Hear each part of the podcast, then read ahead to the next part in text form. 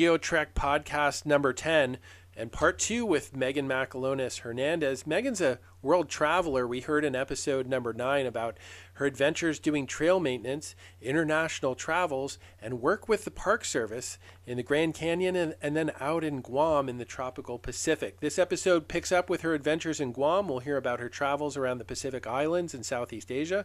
Also, hear about some adventures diving in the tropical Pacific, and then how she left Guam to come back to the States and live in Death Valley, California, site of the world's hottest temperature on record. She experienced some temperatures there peaking at 130 degrees. She'll talk about what it was like to live in that heat. She's also going to share a personal story about how she unfortunately lost a lot of her possessions in a wildfire and a lot of great perspectives on just life and travel and cross cultural experience. Megan, we're so excited to have you here on the GeoTrek podcast. We're going to pick up now with uh, your stories about Guam and some of the interactions and perspectives you had from living three years on that beautiful island. It sounds like so you were based in Guam for about three years, but it sounds like during that time you kind of used Guam as a launching pad to explore parts of the Pacific. Where are some places you went and what are some things you did? Yeah, our first big trip we spent, uh, we flew over to Cambodia, spent a month in Cambodia and a month traveling through southern Thailand.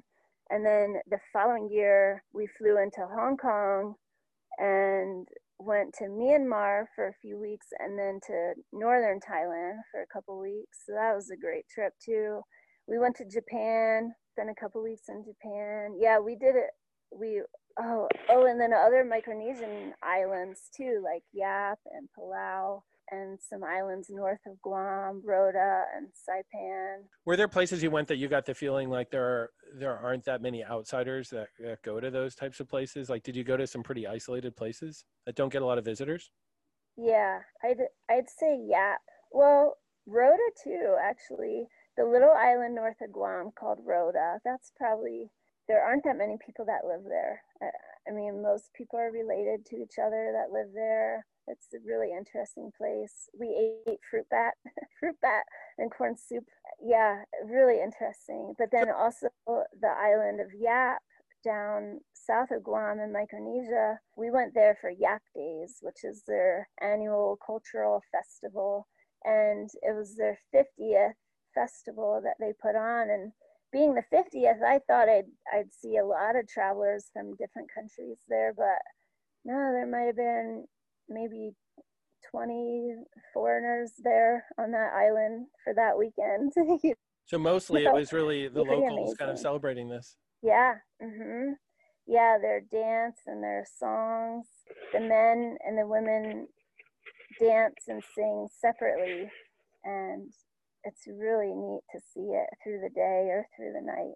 Was a lot of their dancing very percussion based, like a lot of drums? No, clapping maybe clapping with their singing and swaying, but not too many drums. They they have a stick dance, which is really cool. It's like a choreographed stick dance where you hold a long stick with two hands and then as you move your arms around you're smacking the stick with the other people you're dancing with it's it's a really cool dance Oh, that sounds amazing. Uh, you, you, must have just been like just soaking all that up, just like you know, surrounded because there you're in this beautiful setting, but also a lot of really interesting cult- cultural stuff going on around you.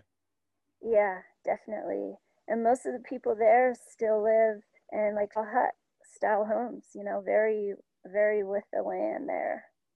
Megan, let's go back to Rota. When so Rota was the island north of Guam, right? Without yeah. many people there. So how did you get there? Are there regular flights, or did you have to like book a flight? You know, a custom charter flight. There are regular flights. You can actually see Rota from the northern tip of Guam, but where the Mariana Island chain is, it's where the Pacific Ocean meets the Philippine Sea. So the current is so strong that you it's really difficult to go over because it looks so close that there should be a ferry or something, you know, but it's too strong of a current and too big of waves to be able to do that. So yeah, there are regular flights to get over there. Yeah, so you can actually see it, but it sounds like navigating by ocean is, is a little more dangerous and hard to do. Yeah, it definitely is. I have friends who did it even with their sailboats, but no one got away without puking.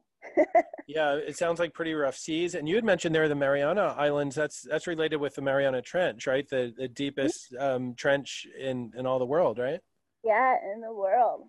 Yeah, they actually found a spam can in the bottom of the Marianas Trench while we were there.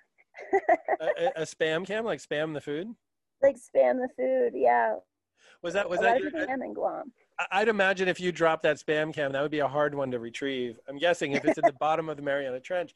So, um, but that brings up just the amazing depths of the water there, and the, uh, just these different things. And, and from what I understand, when you when you have these currents and stuff, you bring in nutrients and a lot of different kinds of fish. I mean, and this gets into you you diving a lot in that part of the world. I mean, how did you choose diving spots? And I mean, what was diving like there in the Pacific? Oh, it's beautiful there. Really clear water. I mean, if you're not going during like a storm season or something, the water can be really clear. And there's a lot of beyond the fish and the sharks and sea turtles and all those wonderful things um, there's a lot of interesting shipwrecks too. Like one time we dove to a sunken Japanese plane. In one dive, you can go to where a German ship had sunk and a US ship sunk on top of it, and the two of them are touching right about 100 feet deep. It's really cool. So there's some really interesting dives out there. Yeah, that sounds spectacular. And I'm guessing with the water so clear, you probably get a lot of illumination of, of the sunlight under the water, right? Yeah. Yeah, you can. You can see really far deep. Even a 100 feet deep, you can see pretty well. Well, that's spectacular. So, eh, so those shipwrecks, it sounds like you know some military stuff's involved. Like a Japanese plane. Was that a plane from World War II? Correct. Yep, it was. We're, we're in the Pacific National Historic Park. Does that include some areas under the water or is that just on land? The National Park Service does protect uh, the reef around the park on the land too. So yeah, it is protecting the water. So there are more regulations on fishing and stuff in those areas. And we would take out kid groups, junior rangers, and have programs in the reefs to teach them about the different fish and coral and things like that. We had youth also help us study coral bleaching out there too. So we'd take out these charts and look at the color of the coral in comparison to the coral colors on the chart we had. And then um, every year we could see if the bleaching was getting worse or getting better or anything like that. It was really fun doing those snorkeling programs. Yeah, it's especially fun, I think, when you get kids out in the water because they're just so naturally curious to start with, you know. And um, under it seems like underwater, there's always surprises, you know, and it's such a good learning laboratory. Yeah. Oh yeah, big time. Megan, if you had to give us a snapshot history of Guam in World War II, I mean, basically, what, what happened there? In 1941, uh, the Japanese came, and there were again uh, military on the island at the time, but it was the island was used more as like an r&r camp type thing for soldiers to get some rest. So the americans that were there when the japanese came just fled. They they weren't willing to fight. They weren't capable of fighting. So the americans left and left the chamorro people there and the Japanese came and started to use the Chamorro people as slaves, really, to haul their things up into the jungle to build their hideouts and things like that.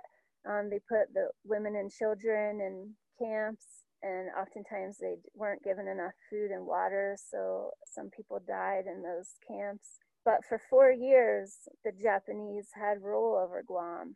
And in 1944, uh, the U.S finally were able to get Marines together and have a plan. And with their plan, they were able to take back the island in just a matter of a few days. I think by the third day, we had totally overcome the Japanese and took the island back. Well, I'm, I'm guessing the park kind of commemorates just uh, that whole time of history.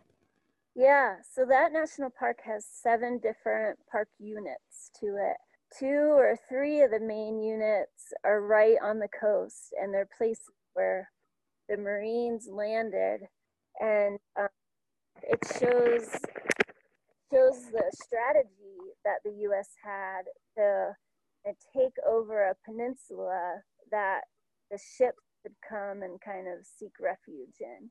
So these two beaches on either side of the peninsula were where the Marines landed, and then they were able to to take control of that peninsula and then work their way up into the hills and have one troop kind of go to the south and wrap around the south and then came north. And that was kind of the way that they were able to take the island back. Well, that's you know it's powerful when you see the strategy of these battles kind of portrayed. I, have been to Pearl Harbor twice, and there, there's something about actually seeing the maps and then looking beyond the map into the water and just you know you're seeing actually what the landscape is. You know, I'd imagine that was pretty powerful there to be there in Guam and and actually see the landscape where all this happened. Yeah, and we have this one area, Asan Bay Overlook where it looks over Asan Beach is one of the main beaches where the Marines landed. And at the overlook, there's a memorial site that has all the names of the Chamorro people and Americans that were killed during the war and the Chamorro families affected by the war. And that's a really special place. Yeah, that's amazing. Um, you know, and, and it's really cool that you spent multiple years in some of these places, like the Grand Canyon, Guam, and uh, we're going to get to Death Valley here in a minute. But it, it I, I think it really enabled you to kind of let the culture and, and the the vibe of a place kind of soak in. You know, it sounds like it, a lot of this is really in your long term memory. Yeah, yeah, definitely. I think three years is a magic number. You know, I've lived in Alaska for three years, for Africa for about two to three, and there is something about it's just I, I feel like it's the minimum time to really let the place really soak in. Like you, you start to become part of a community right? And like maybe yeah. just pick up the vibe of the local culture and see a couple years go by with all the seasons that there is something magic about that that i'd have to agree with you. Yeah. Megan so did you go to guam knowing it was going to be a three year assignment or did that just like abruptly come to an end no, actually, we had applied and gotten four year term positions there. So we expected to stay for the full four years. I mean, we always said, you know, we'll give it two or three years, see how it goes. But we would have loved to stay longer, I think, too. But there are a few factors into why we left Guam. The main one being that I lost my position there. So it was an interesting time with the National Park Service where there's an audit done and you know of course i'm very low on the totem pole in the park service but in washington d.c what they determined was that the national park service was abusing temporary employees. And so we were hired there to do work that was more like work that needed to be done every day by a permanent employee. So for example you know, going to the park units and putting the flags up in the morning, taking care of the public restrooms, mowing and weed whacking and picking up trash and emptying trash cans, like all these maintenance things that need to be done every day for the life of the park. But we were hired as temporary employees. So I also feel like there are a lot of people in Washington, D.C. that don't understand that there are people that don't want to be permanent employees too because in the beginning of my career um, like we talked about already i i loved moving around and going to different places and you know wasn't necessarily looking for a permanent job you know i i like the idea of working seasonally and being able to travel and do other things not just go to work every day you know? So but through this audit it meant that i had to uh, reapply for my position under a different job description. So when I went to reapply for my position, uh, which would have been for my fourth year of working there, I didn't make the hiring cert because veterans get preference points and Guam has so many veterans on it, being that, you know, it's a big military island with a big Navy base and an Air Force base and Coast Guard and Army National Guard.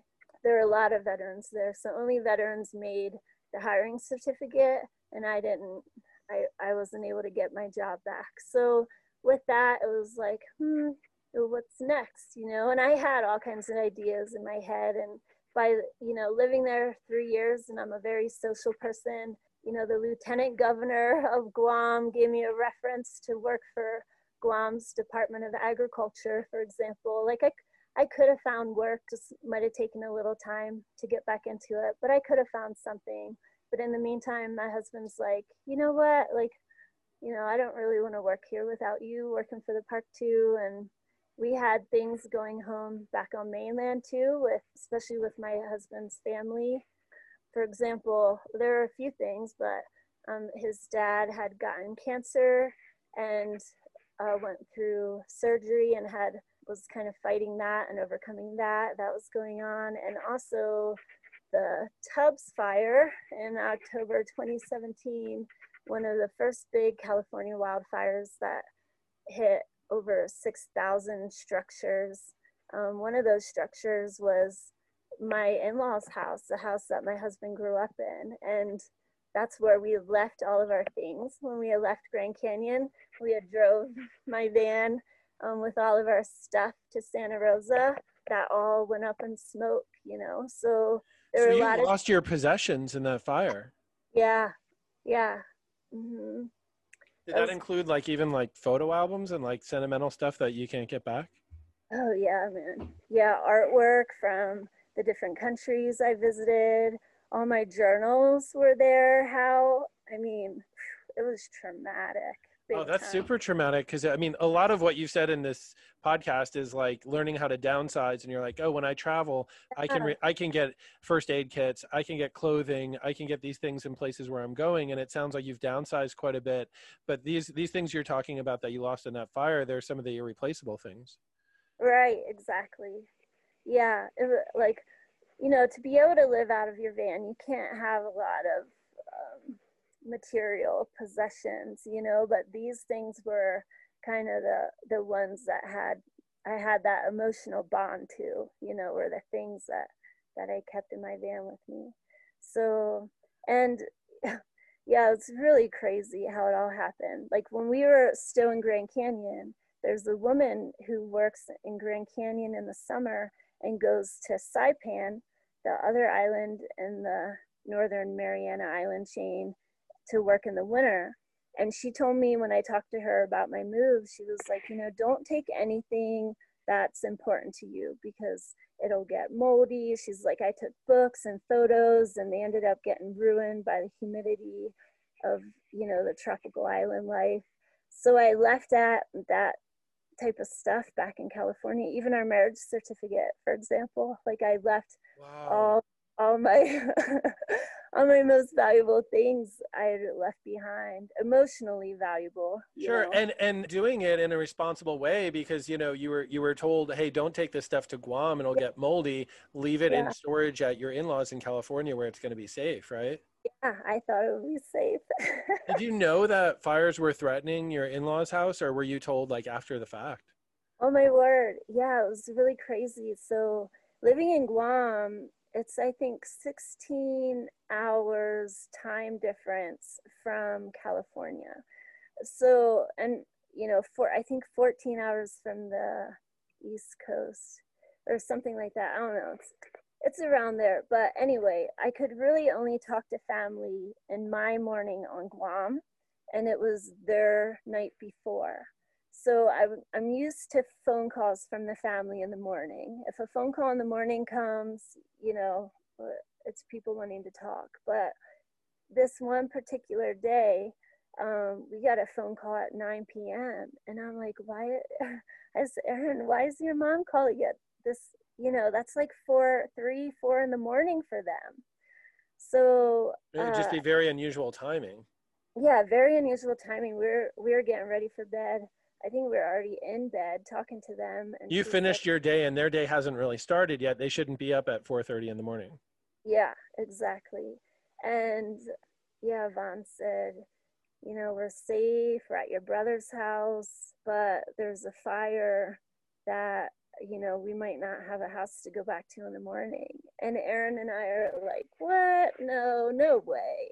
I mean, when they were talking about the fire, it had to cross what a five lane freeway i mean it just seemed impossible for it to happen like no, no one thinks that's going to happen to them you know no one even even with the fire that close you know but sure enough we wake up the next morning to photos of of it looking like a bomb had gone off. You know, every house in the neighborhood was on the ground. You could still see the blue flame from all the gas lines burning.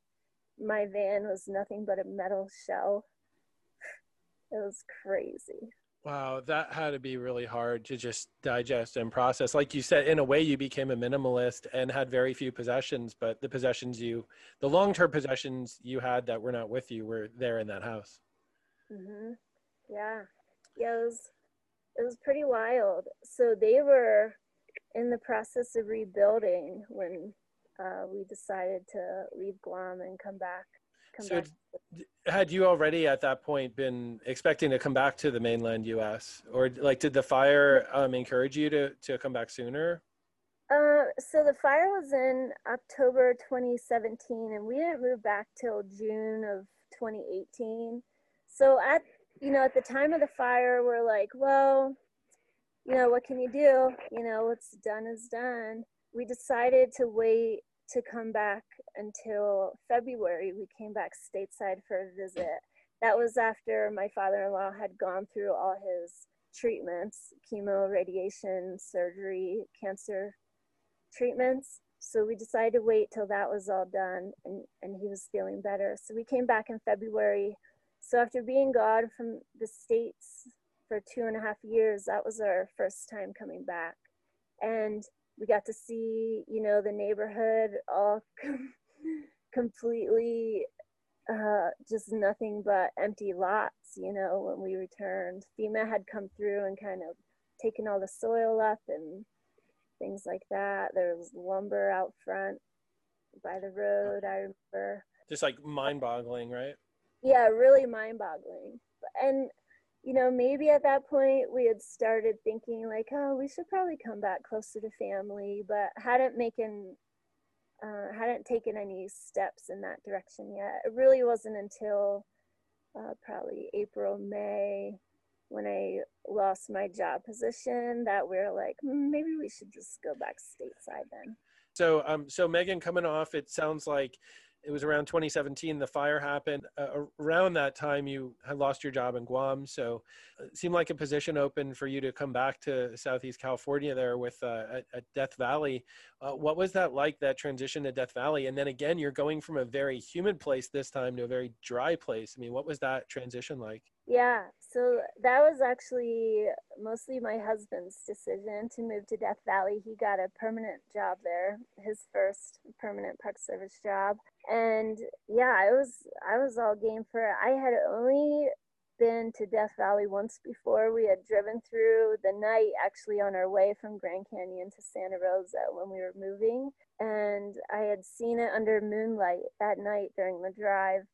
But I, I didn't really know what to expect, but it is gorgeous over there with the mountains and, you know, almost completely treeless. You can see so far. And the dryness, yeah. So going from humidity, you know, in a humid place, I always feel like I swell up like a grape. And then when I live in the desert, I feel like I kind of shrink like a raisin.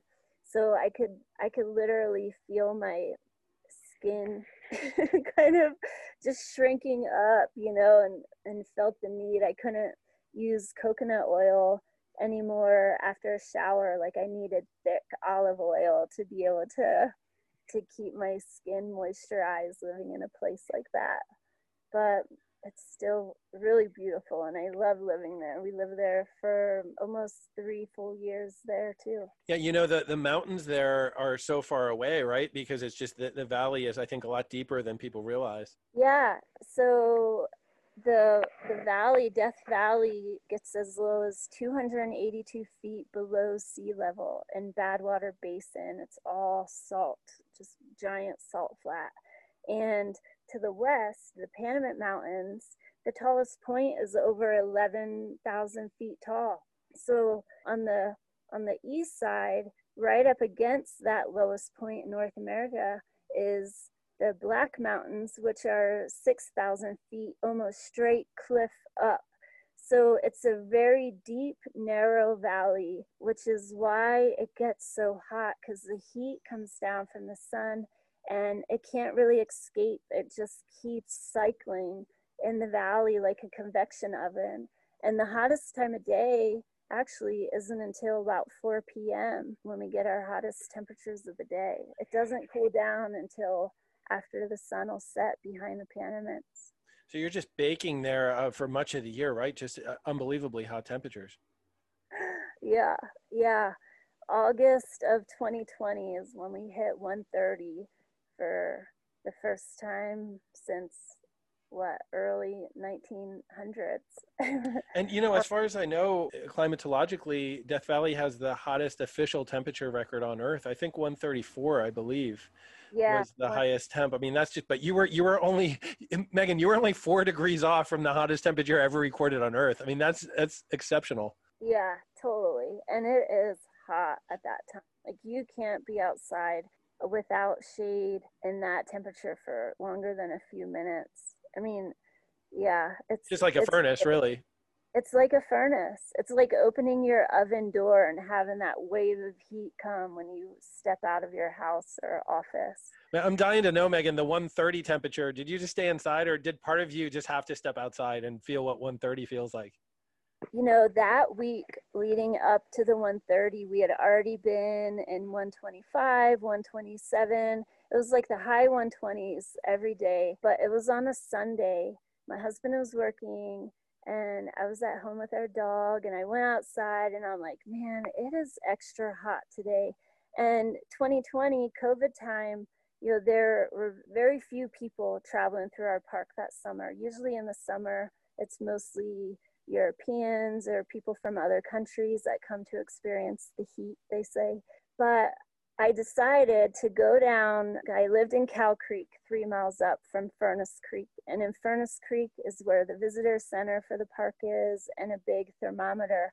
And I thought, you know what, I'm going to go see what that thermometer says. So I didn't even really bother putting real clothes on. I was just like wearing a sarong and running shorts in a tank top, no bra, you know, just that summer I barely wore any clothes. Did you have so the bonnet? I had my bonnet, of course. Of yeah. course you did. Yeah. and I drive down to the visitor center expecting no one there and here the parking lot is filled, full, every space. And there were news cameras there from Las Vegas and LA and I'm like, what in the world is going on? I was totally unexpecting this. And uh, I, so I find a place to park and I walk up to the thermometer and sure enough, it says over 100. The thermometer there always runs hot. It's usually about three degrees hotter than the actual air temperature. And it said 133. And I'm like, oh my word, it hit 130 today. I couldn't believe it. And the the newscaster woman she had this little cup with chocolate in it that was just melting and she was showing the camera look how fast this chocolate is melting. And there were people there with uh, ice blocks of ice like frozen bottles sitting on their heads trying to stay cool in the heat as they watch this news program go on it was really interesting. Well, and you were there to experience that history. I mean, and you know, if it, if you're going to be in 127, it might as well be 130 and break all the records, and you can say you were there for it, right? Yeah, yeah, might as well. still super hot. So there you were. It sounds like it was quite like a news event, just historic, right? This was the hottest temperature in a long, long time. Yeah, it was historic. I mean, we the park made T-shirts for us all that said 130 for all of us that were living there at the time. You know, I have to ask you this. I spent a few winters biking in Alaska in temperatures as cold as minus 51, and it, it changed my whole scale of temperature. I remember one time riding a bike home, and I remember thinking, I know it's really cold, but I can actually feel warmth in the air tonight. And I said, when I get home, I'm going to check the thermometer immediately. I remember getting home, I went to the thermometer, and it was exactly 0.0, but I could actually feel some warmth in the air because I had gotten used to like 40 and 50 below. I'm so curious after, you know, getting up 127, 129, 130, did that just like change your whole scale? Like, did 100 start to feel like not that hot at all? Oh, yeah, definitely. 100. I mean, when it dropped into the 90s, like even then you could wear blue jeans again you know? It, it, probably felt it felt cool right? Oh cool. Yeah. At, at nighttime like it could actually get chilly sometimes when it's you know 110 in the day and 90 at night. You put a you put a jacket on yeah, that, it kind of just recalibrates your whole scale, you know. Um, and it sounds like you've really seen a lot of extremes in your life with uh, with the extreme heat.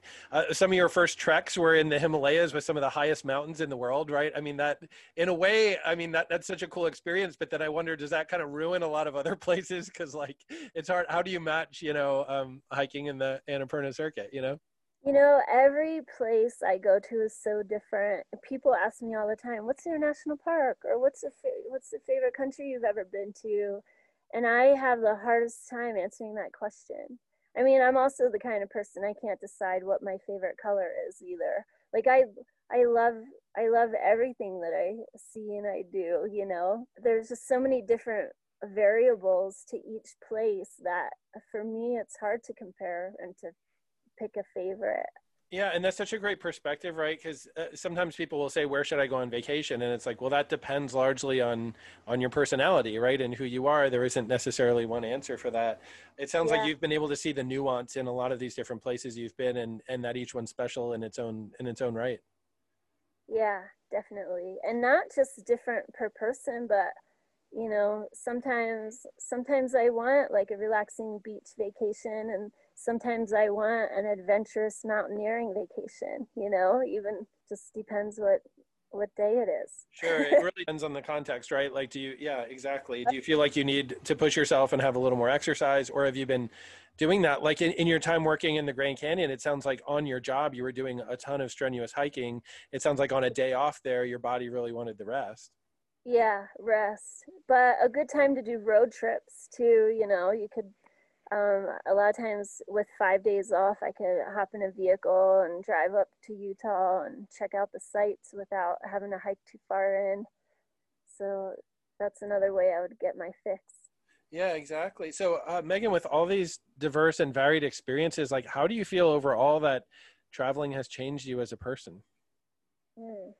A lot of it comes down to perspective. Like I, I feel like it's changed my perspective on life compared to what I notice the perspective of a lot of other Americans have. Having experienced a lot of different kinds of cultures and, you know, people from all backgrounds uh, with smiles on their faces and welcoming arms, you know, no matter what religion they believe in or you know, way they live, whether in a straw hut or not, you know. I think a lot of it comes down to perspective and just being able to live with an open mind and understanding that, you know, we're all very different, but that's that's a wonderful thing, you know, just like all the different environments um, we have in our own country from wetlands to uh, rainforests, temperate rainforests, to dry, hot deserts. Um, all those have their place in this world. You know, they're all very important things and they're all really great, even though they're all very different. And that's kind of how I feel about people too. You know, we can all be very different people and and all get along really well and love each other. So that's where I think traveling has really helped me with that perspective. Thanks, Megan, for that. That's a, that's um, really profound and insightful, and um, just you're, you're drawing again from you know travel to 35 countries and a lot of different experiences, both short term and some of these long term things as well. Uh, last question for you, Megan, for you know your young folks out there, maybe they're 18, 19 years old listening to this podcast.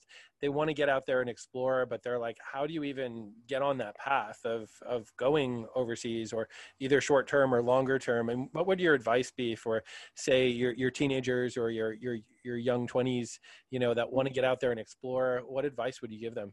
Well, for me, what I did was I didn't complete a degree. College is very expensive in the US and I realized at a young age that I couldn't afford it, but you know, most people can't and they just go into debt, but I had a big fear of debt at that young age and I didn't want to be tied down. So that was one part of my life that I kind of pushed aside. I went to the Baltimore School of Massage and became a massage therapist, so I knew I would always have something to fall back on if I if I needed it.